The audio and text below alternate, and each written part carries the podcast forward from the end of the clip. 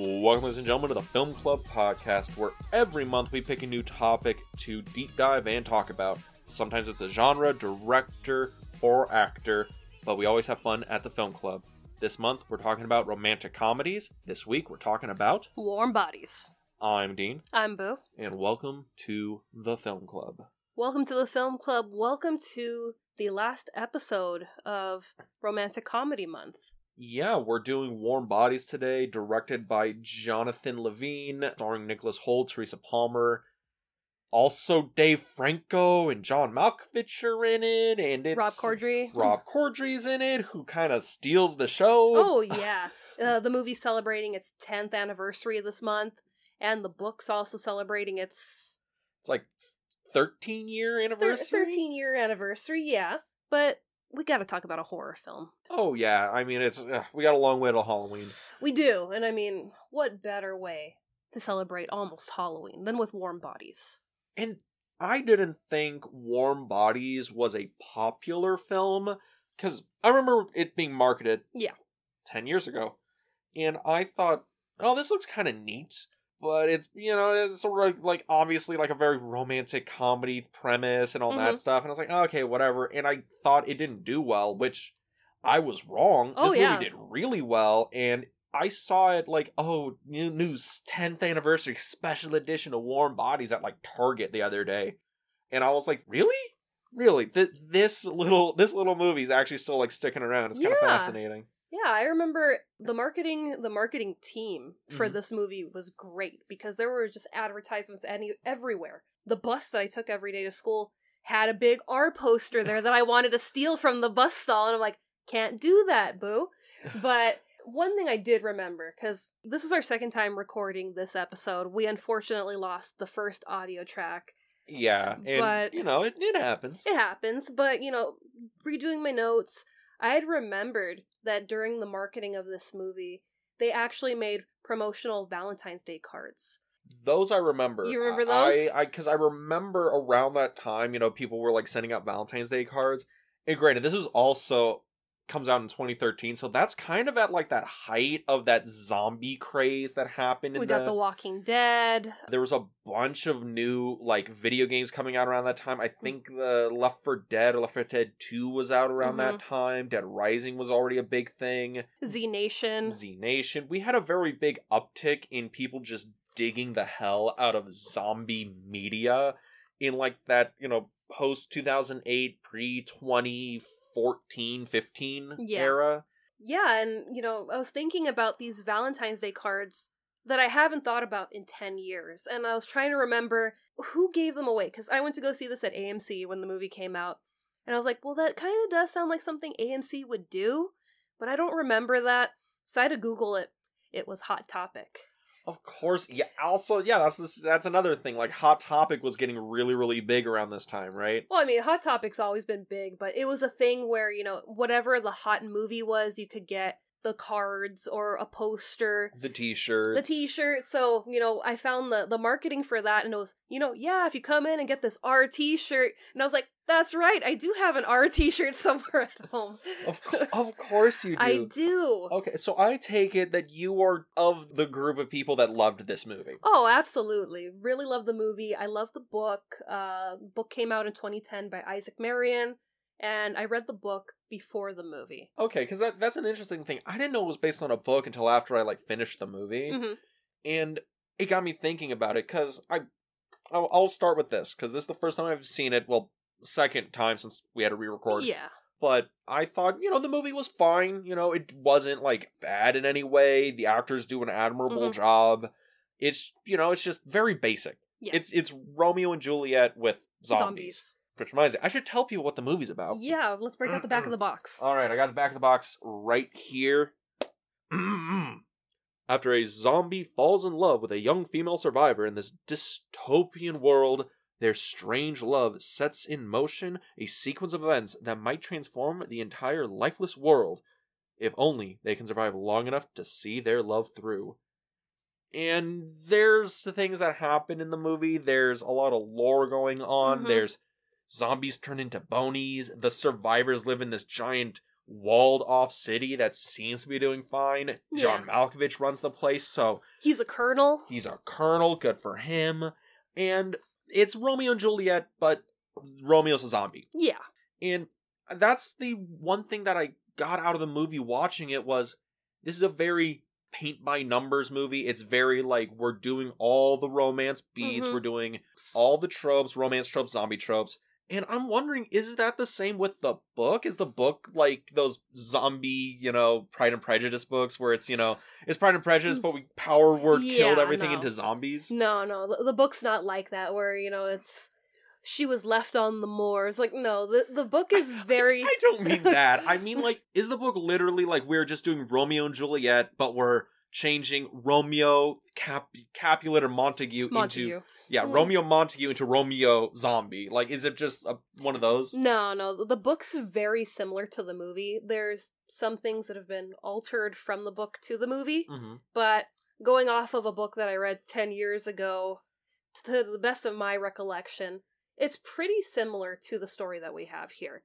Okay, because the only thing I really got because I I didn't do a deep dive into the book. Yeah. you know, because I just wanted to know like something really basic. Because I know R in this y- R is our main zombie boy. Uh, Played by Nicholas Hoult. Mm. yes, and I noticed that right right off the bat was you know.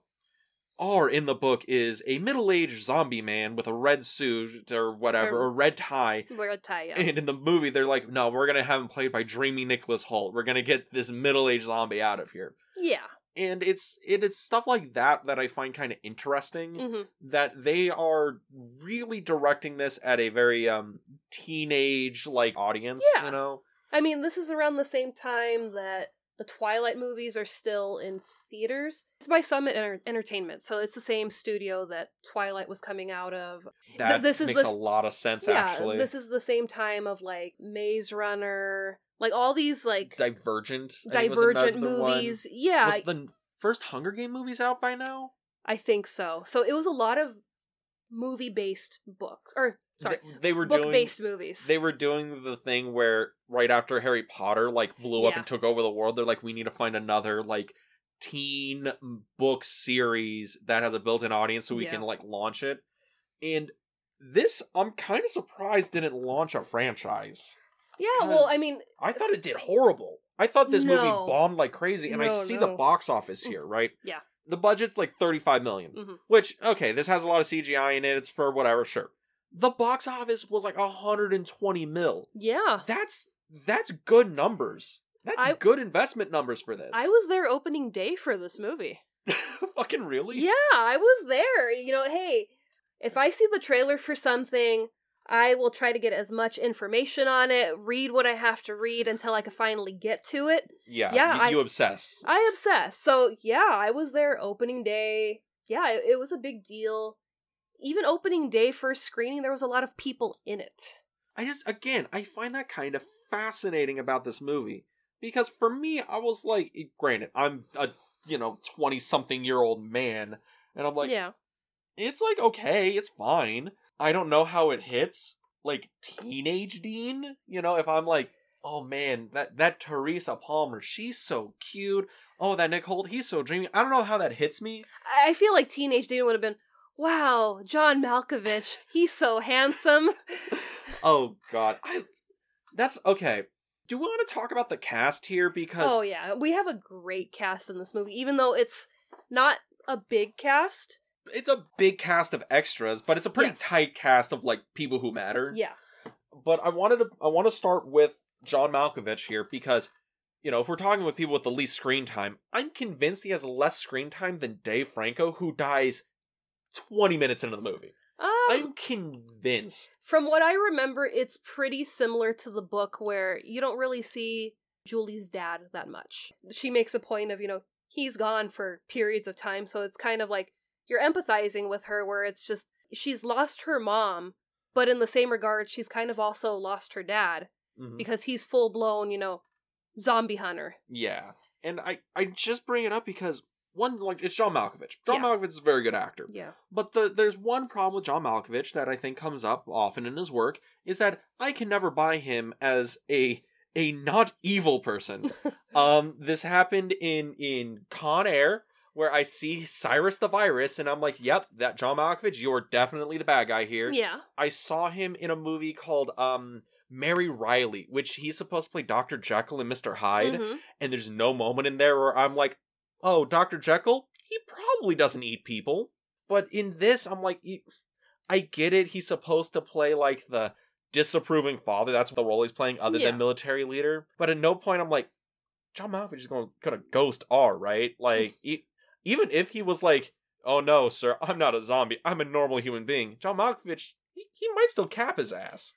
Yeah. Yeah. I, I mean, Julie makes a point of it where she, you know, pushes him away from the window. She's like, he would have taken your head off. And she's like, it could I have mean- been some nice guy that, you know, saved her from the zombies. And he's just like, can't trust you. right. I mean, even when. brings a whole new meaning to it's like, don't date my daughter or I'll shoot you.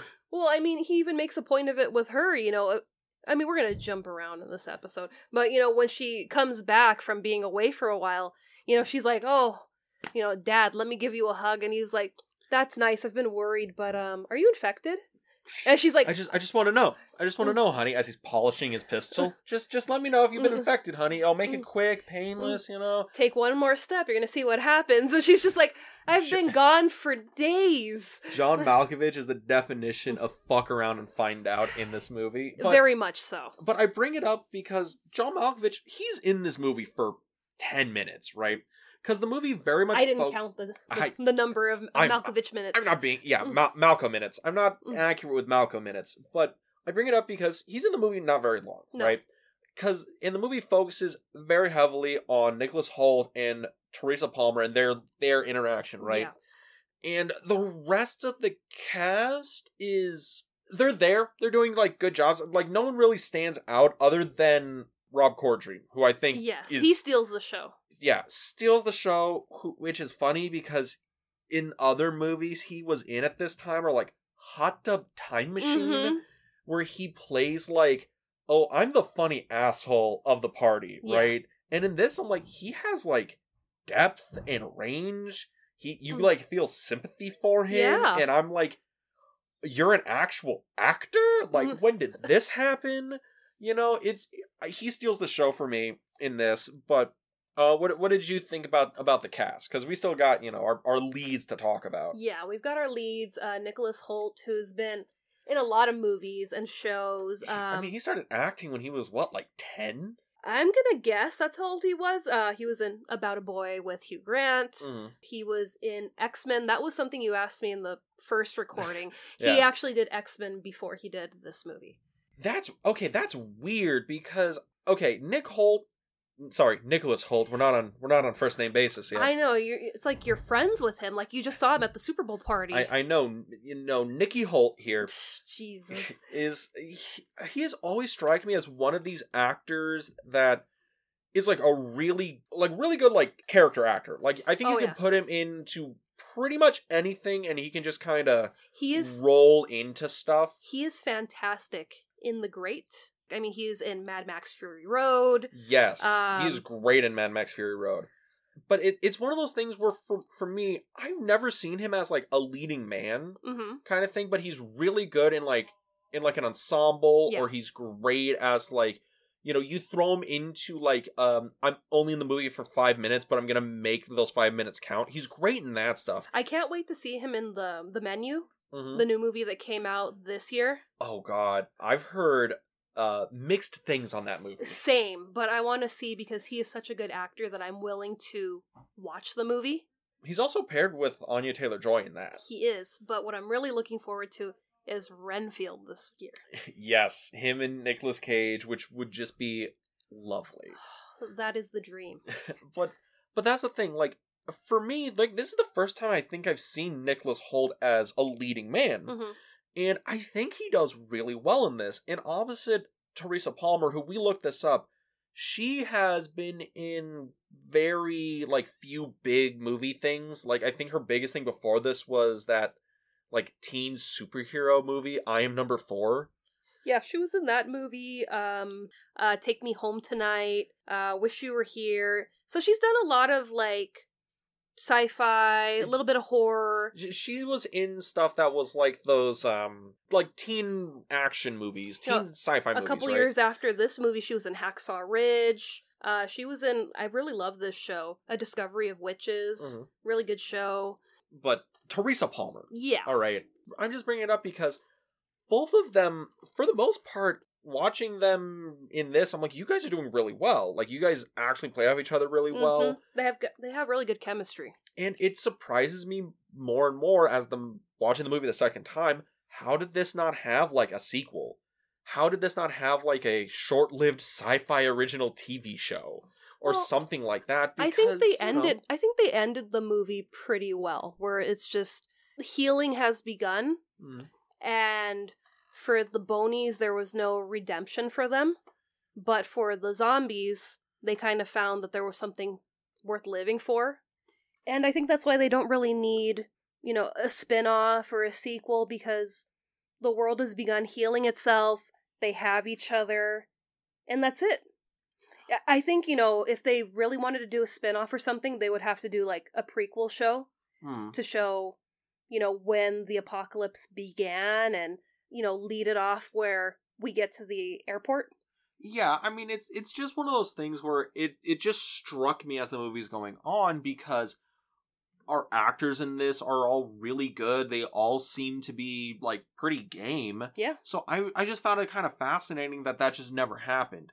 And the the other thing about the actors in the movie is, you know, they're none of them are giving, you know, like, you know, Oscar, you know, Daniel Day-Lewis, you know, performances here.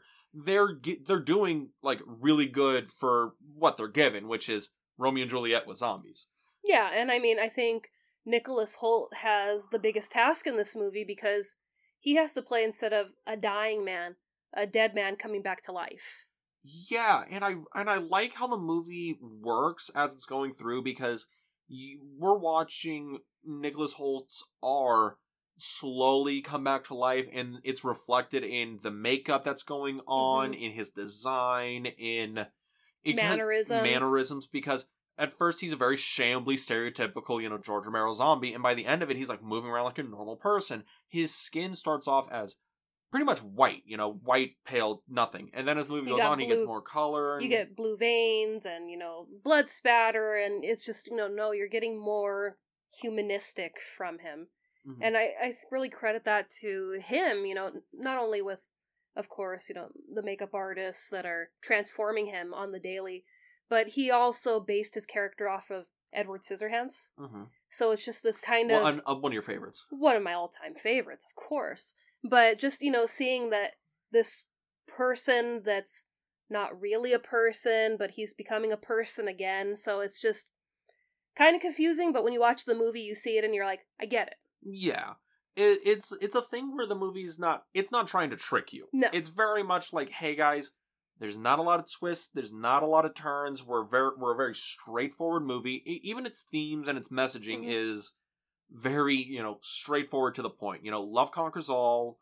Um Love heals all. love heals all. You know, you can trust people even if they look different from you. In this case, you you can trust a zombie. It's fine. And I love Um, I love the parallels that they make to zombies and humans where we have our, you know, explaining what it's like to be a zombie and when they go out to go eat, he goes, "Yeah, you know, everyone and their grandmother's trying to shoot at us, so that's why we travel in packs because you'd be afraid if someone was aiming at your head all the time."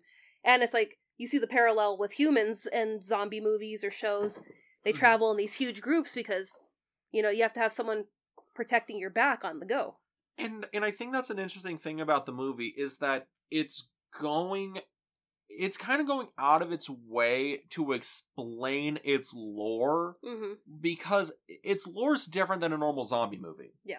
Because R is like sentient, and for the most part, I I'm of the opinion that most of the zombies are aware and sentient and kind of get that they're zombies Mm-hmm. and like eating people. That's just like what they do. Yeah. Um, but they have like personalities and they can like understand things, which in traditional zombie movies that's not the case. They're mindless droves of the undead, Yeah. and They're the eating machines. they're eating machines. And the other thing is, if zombies are zombies for too long, they turn into these things called the bonies, Yeah. which are just CGI skeleton nightmare fuel.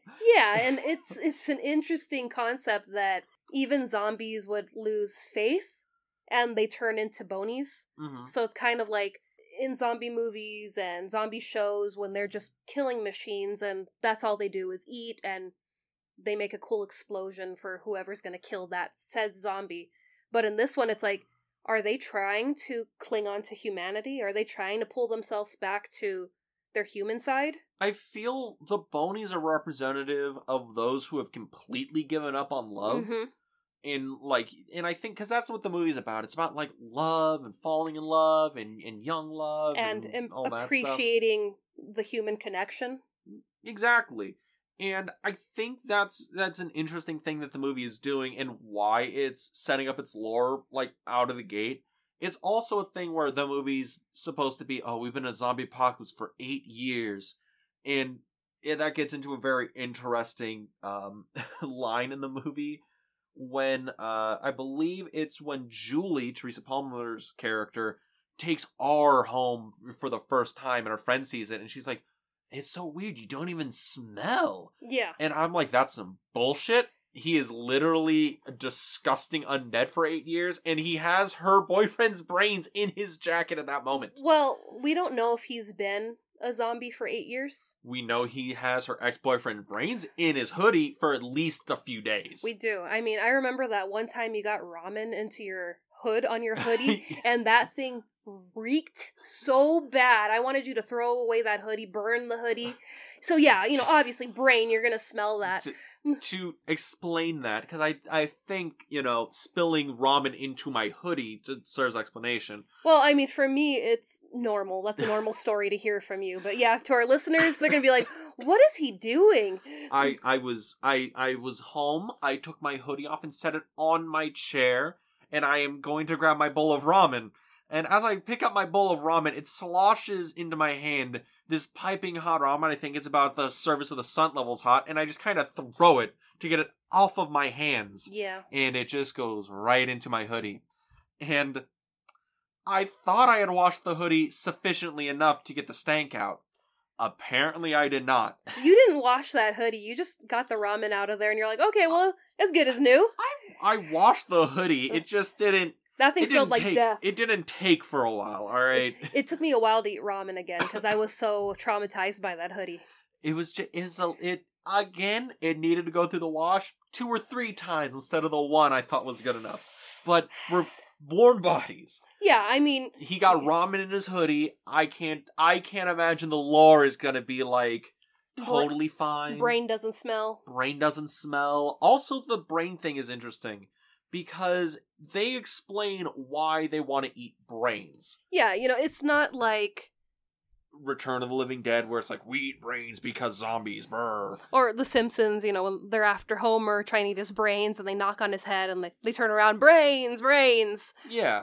It they eat brains because it gives them flashes of the memories of that person's life. of that person's life and it's like oh we do it because it makes us feel a, a little human for a moment. Hmm and it's like oh oh that's so sad. That's heartbreaking, yeah. oh that's like a drug addict. Oh that that's so sad.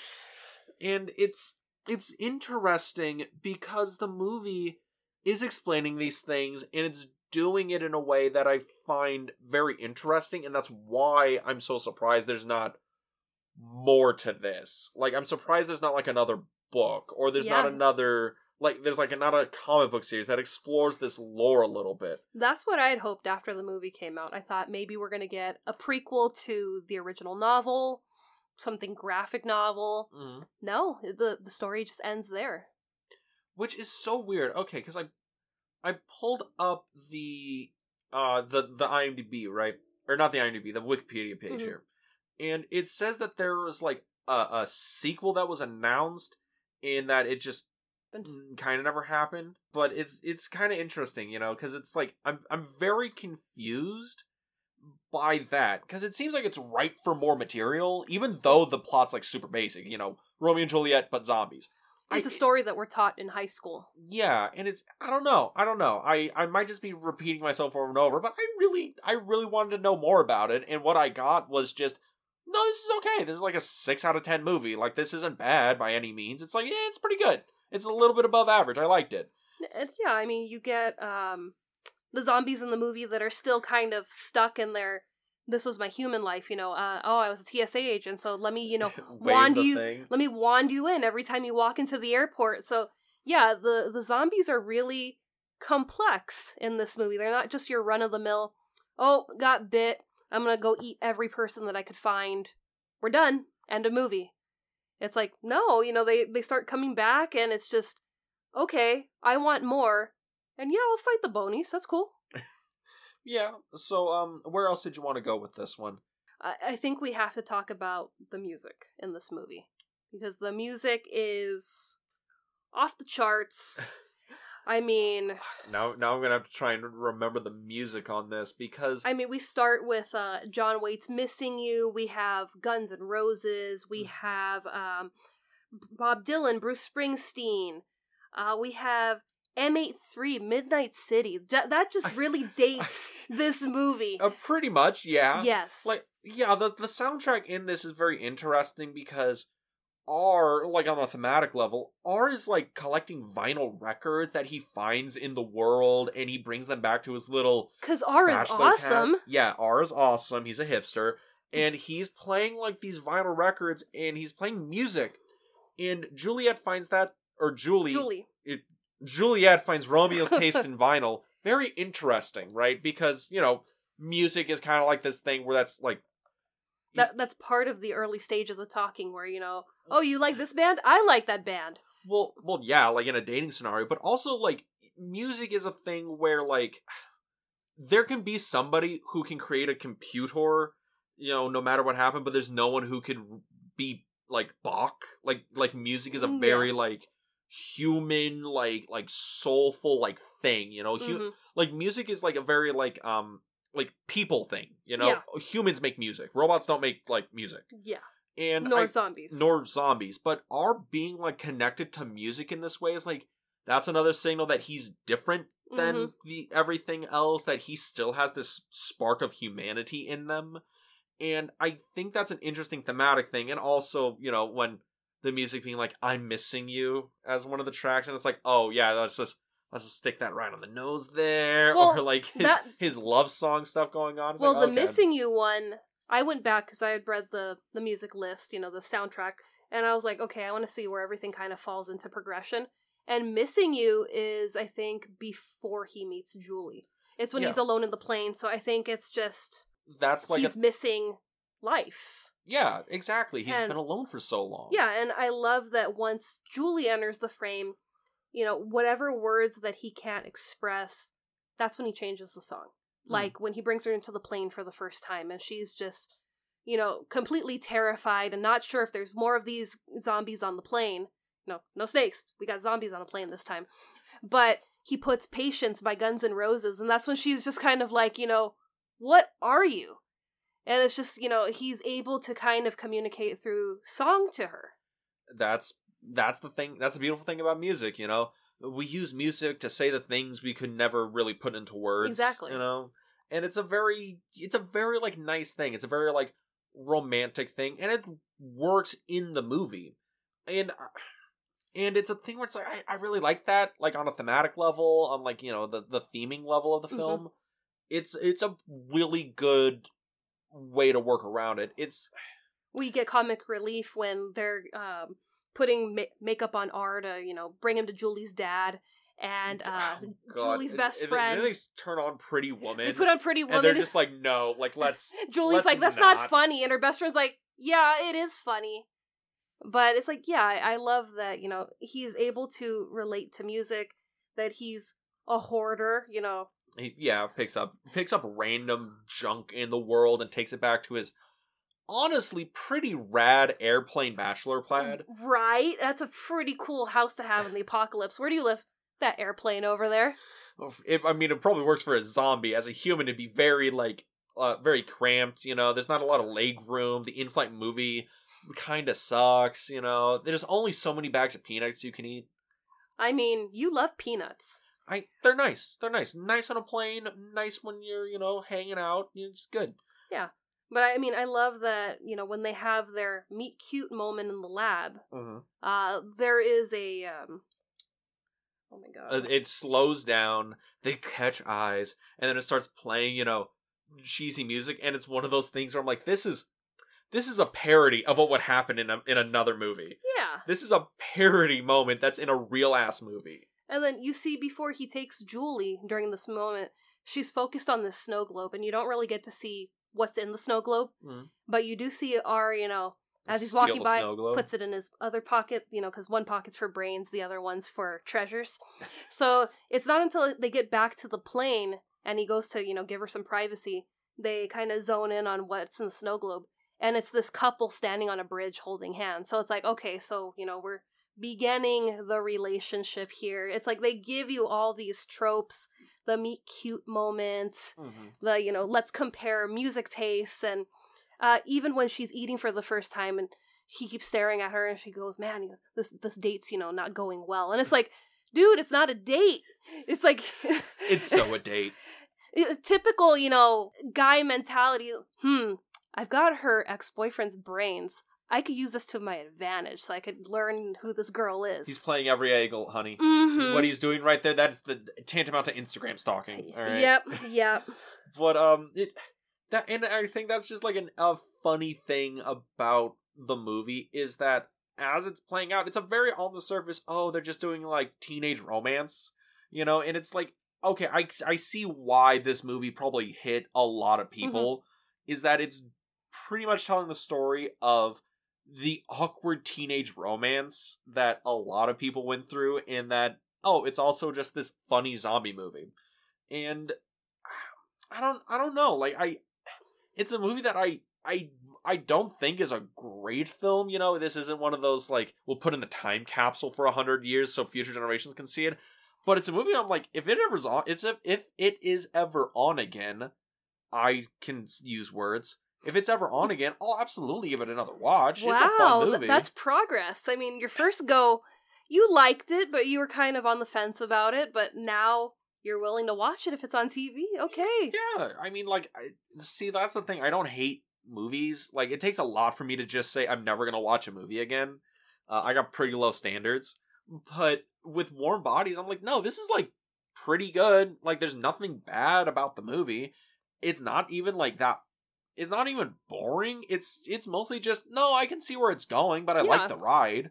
You know, like I've I've been on you know Pirates of the Caribbean a half dozen times. I like the ride. I know where it's going. It's still fun. Yeah. But I do think it belongs in the time capsule. it It's- belongs in your time capsule. Yeah, it's just one of these movies where, you know, it might not be on your mind, but when you see the poster or the box, you're like, hey, you know, I haven't seen that in a while, and I watch it, and it's a fun movie, even though it's about the apocalypse and these two people that, you know, one's not really a people anymore and one is, but they kind of, you know, together they make this awesome team and they're able to make the world a better place. It it's a love story. It is. Aww. I mean, we even get the balcony scene in this movie.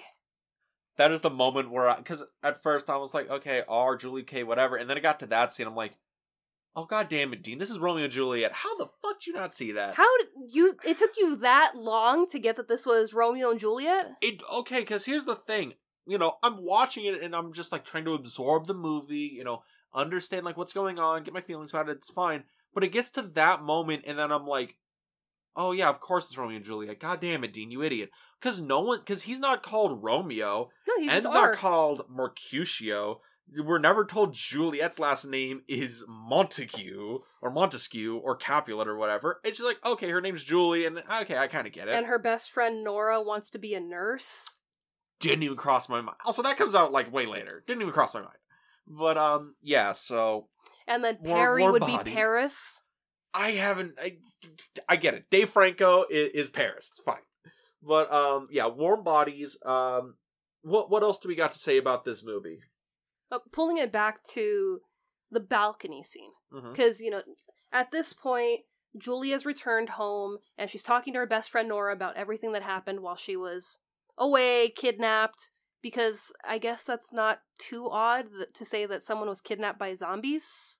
Uh, I I mean, I assume it's the same thing that happened in like all those Walking Dead subplots for every season, where oh, we don't know where he is, and then he shows up in the last three episodes, be like, don't worry, I survived in the woods off grit and determination and eating my shoelaces or some shit. Yeah, so we have. God, you know, I haven't watched Walking Dead in so long. Yeah, I mean, it, it really kind of took a turn for me, and I was like, yeah, the show that I used to watch religiously every Sunday, can't do it. How long did you stick with it? I, we're gonna get off topic real Uh. quick because I was a diehard Walking Dead guy until like I think season three when they get to the prison. No, I stuck. I stuck around, or Stuck around. I stuck around until after Negan. Mm, Oh, when that's season like five or six. I think that's season four or five. Okay, because after the governor is season three and four. Yeah. Okay, because I knew I, was in for season one because I think season one was great. Oh, season one was amazing. Season two, I was like, it's just a farm, but oh. what? But what trouble can we get into on this farm? right? And I was like, I, I dug it, I dug it, and, And, also to- Hershel, love Hershel. love Herschel, and then I got to the prison part, and I think I watched most of the prison stuff Mhm. until like they met the the governor. the governor, and I watched some of it, and I was like, I I can't keep up with this anymore. Mostly because it was like it it started turning into like way much way more of a soap opera for me. Yeah. I, I stuck around after a little bit after you know Glenn is killed, and yeah, after that I was kind of like, I, you know, this doesn't really feel like The Walking Dead anymore. Is it still going on? No, it just finished. I think. It just finished. Yeah, this past year, 2022. I think it just finished. But we're getting Jesus. spin-offs. I know we got spin-offs because there's like Fear the Walking Dead and there's like a West Coast version of it. Yeah, I watched. I think the first season of Fear the Walking Dead because it's you know it's showing you how the apocalypse begins, and I was like, okay, that's interesting. And it's kind of like it leaves you on the edge of your seat, like, oh man, this is the moment. Nope. Okay. Oh, they're gonna come through that door. Nope. So it was all right, but I think we're getting like spin-offs of Daryl ends up in France, and I'm like, I don't know how that's gonna work Rowboat. Just- uh, the whole way. But uh, we're getting um, a Rick and Michonne spin-off. That's So it's like I don't know what direction we're going. I mean, like, I I know this is like very tangential to warm bodies, but like the zombie moment, that that's pretty much like Walking Dead is the only thing of that zombie moment that just kind of kept on keeping on, right? I mean, Like that, that's a pass by sell by date kind of show. That was one of the ones that kind of just blew up. hmm Where you know, once it got here, everyone was talking about The Walking Dead. It was similar to uh, when the United States got Shaun of the Dead. Yeah. That And- Shaun of the Dead was probably the thing that I really kicked off. Like, oh, zombies are cool again, guys. Zombies can be funny, Mm. and I mean that's what we get in this movie, where it's you know it doesn't have to be this terrifying movie. It could be oh, there's humor to this. Zombies can be funny. I can laugh at you know the antics that they get into. which isn't an an um an unoriginal idea. I mean, No. the granted, Return of the Living Dead was like it. That's a horror comedy, like Mhm. through and through. Yeah, it's a zombie horror, you know, comedy movie. So they've been making like funny zombie movies since at least the 1980s. I'd I'd even say like Dawn of the Dead has some pretty funny bits in it. Which one? Oh, the, the original, the 1970s one. Okay. Also, the the 2004 one's also like kind, there's funny bits in that movie as well. It it's really drawn out to different sections of it, and it's usually just brief moments of comedy. But that's like, you know, Zack Snyder. He he can make a good movie. But do you have one of the zombies saying, "Bitches, man"? Again, Rob Corddry steals the show in Warm Bodies. I Greatest line in the movie. that was in our first recording of this episode where you're like, there was one moment and one line in this movie. I'm like, bitch "Bitches, man." You're like, "Yes." that that because the movie Warm Bodies is funny. It is it is a comedy. There's funny bits in the movie, but there's only one moment that actually made me like laugh out loud, and Mm. that was it. And yeah, it it's such a like funny, just like like such a deadpan delivery, such like a a like well set up gag. because he's being super empathetic to R, who is, you know, heartbroken because Julie's decided to leave in the middle of the night to return back to her home. And R is just kind of like aimlessly walking because he doesn't have anything to live for now because Julie's gone. And M, you know, comes looking for him and they're talking. And he tells her, yeah, you know, she left. And he puts his, you know, hand on R's shoulder and he goes, bitches, man. And it just completely catches you off guard, but, you know, that's who M is. Yeah, and it it's it's such a like funny little moment in the movie, but but yeah, warm bodies. Uh, it, is there anything else you wanted to get on before we hit our wrap up, or or what? I mean, I'd like to talk more about M because M is R's best friend, who Played by Rob Corddry, who we've said, yeah, I okay. I had to double check because I I just realized, yes, I have been pronouncing his name correctly. Uh, he steals the show, um, pretty thoroughly, right? Yeah. He's not in a whole lot of it, but every scene he's in, he's definitely like the most sympathetic person on screen, even a little bit more than like R and Julie. yeah, And but it, he's also the most empathetic. yeah, because there's that moment where he's looking at this picture on the wall and it's these two people holding hands, and you get that flash of like his previous life with like his wife or whatnot. Mhm.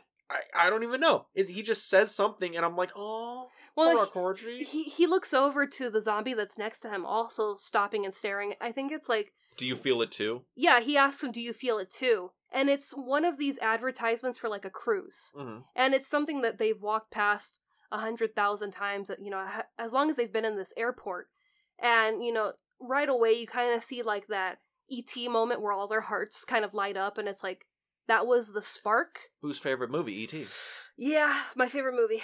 But uh but you know, just in that moment, you know, after he sees his wife or girlfriend, whoever this woman was, and we get the tear, um, we also see him he stands up straight and he adjusts his His tie. blazer. Yeah. yeah, you know, he fixes his blazer and it's just like, you know, they're coming back and it's like I love M because he's the comedic relief that we need. You know, Hmm.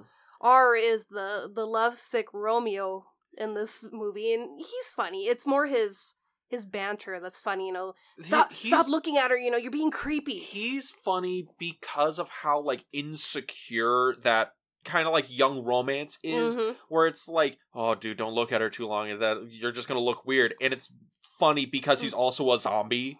So Mm. zombies looking at you, yeah, that's cre- that's creepy. Yeah. He's thinking, oh, don't look at her too long; it'll be creepy because I'm in love with her. And it's like, yeah, there's there's layers of funny because he's just being awkward teenager. Yeah. M is funny because what he's doing is actually like funny. You know, like like um Mercutio and Romeo and Juliet. He's the comic relief of that story. Yeah, and you know, when he's telling her, oh, okay, the bonies are coming after you and they're coming after Julie, what do you want to do? You know, this is kind of, you can see Julie again because he got a warn her that these guys are coming after her. And, you know, he's talking to the other zombies and he goes, okay, the other zombies, they say, fuck yeah. And it's just like these little moments where, you know, well, R's technically still a zombie. He should understand. A zombie speech. Yeah, But I'm like, he's he's too far gone. He's too human now. The Yeah. zombies are like, we are rejecting you. You have a pulse now? Oh, you're not part of the cool zombie club. and I mean, M, you know, he hasn't talked for a long time. He's got to talk to everybody. It is very funny how the moment M is able to communicate, he will not shut up to anybody. And he's like, hey, how's it going? What's going on, dude? Hey, hi, how's it going? I, I love when, you know, R's gonna go get Julie and he's like, okay, I'll wait here. All right. Okay, I'll see you soon. Okay. Bye. It was just like, that would be you. It's it's like the funniest little bit about the movie with M in it, and that's why I think he steals the show because he is the most he knows exactly what movie he is in Mm, and he knows exactly how tongue in cheek to go. yeah. And I think that's why it works so well. Yeah. But that's Warm Bodies. Uh final thoughts? Final thoughts. I love this movie. Uh, it's a movie that doesn't take itself too serious. Uh, there's a lot of emotion, but there's also a lot of humor, so it really balances itself out. Nicholas Hoult's portrayal of R out of the park. I mean, I love seeing Your boy Nicky Hoult. Nicholas Hoult. I, I don't know him on a personal level, not like you do, but yeah, I I love this movie. Um, the artistry that it took to put into this movie, two thumbs up for me. I I can agree with that. This is definitely one one of those movies where I I've said it before in the in this you know conversation. It's like a six out of ten movie, or it's like a eh, three out of five. It's like it's like above average. It's not bad. There's nothing wrong with the movie. It's it's a movie that's very like you've seen it a million times before. If you like romance movies and you like zombie movies, this is tailor made for you. Boo! It's tailor made for you It, it is, yes. and it's a movie that watching it i'm like no this is just nice We just need nice movies, and this is a nice movie. I have no complaints about it. I would still I would give it like two thumbs up, being like it's it's not bad and you should watch it. And I'd say if it's on TV or you know you have Peacock, it's on Peacock. It is. Eh, give it a watch. There's a lot. There's a lot more bad movies you can spend 90 minutes with than Warm Bodies. This is a pretty good movie. It's a great movie. Sure, it's a great movie for your Valentine's Day uh, month if you're still, you know, running late to Valentine's Day dinners. Hey, people are still celebrating. It's the month of love. But next month, Well, you're kind of jumping the gun here because next week Oh. is still February. So we're going to do our bonus episode next week. that's right, that's right. So, you know, we end it on a horror movie, but next week we're ending it on. A black comedy, uh, a movie that is is funny but is also Not funny? Yeah, uh, it's gonna be The Lobster with uh Colin Farrell, Rachel Weisz. Rachel Weisz, and it is, it's a trip, man. Yeah. Um, Uh, really fun episode. It's with our good friend Alex. Yeah, Uh, he's a movie connoisseur uh, above many movie connoisseurs. Uh, huge fan of a lot of the movies he's recommended to me. Yes. Uh, this one's gonna be an interesting conversation. It's gonna be a lot of fun. Yeah, so you guys don't want to miss that. But after that, we're going to talk about Musical March. Yes, we're going to talk about musicals for the entire month of March, and we're going to start it off with a movie that Dean has technically never seen. technically, and it's going to be Singing in the Rain. I don't think you're going to get as much hate as you do from your family that you don't remember watching this ever. Oh, okay. Because singing, uh, we'll get into it in that episode. But Singing in the Rain is a movie that my mother insists that I have seen before. I have no memory of this, but we'll we'll get into it in that episode. But if they wanted to listen to that, where can they go? If you want to listen to us on a different platform than you currently are, you can find us on Apple Podcasts, Spotify, Anchor FM, iHeartRadio, and YouTube. Yeah, you can go to our YouTube channel, the Film Vault. That is the Film Vault on YouTube, where we do lovely slideshow versions of this podcast, maybe video versions eventually. Um, but yeah, go leave a like, comment, subscribe, and if you wanted to follow us on social media, where can they go? You can find us on Instagram at the Film Club Podcast, where we post daily stories, trivia, upcoming episodes, and our random adventures we go on. And with that, We'll see you next week at the Film Club. have a good week, everybody.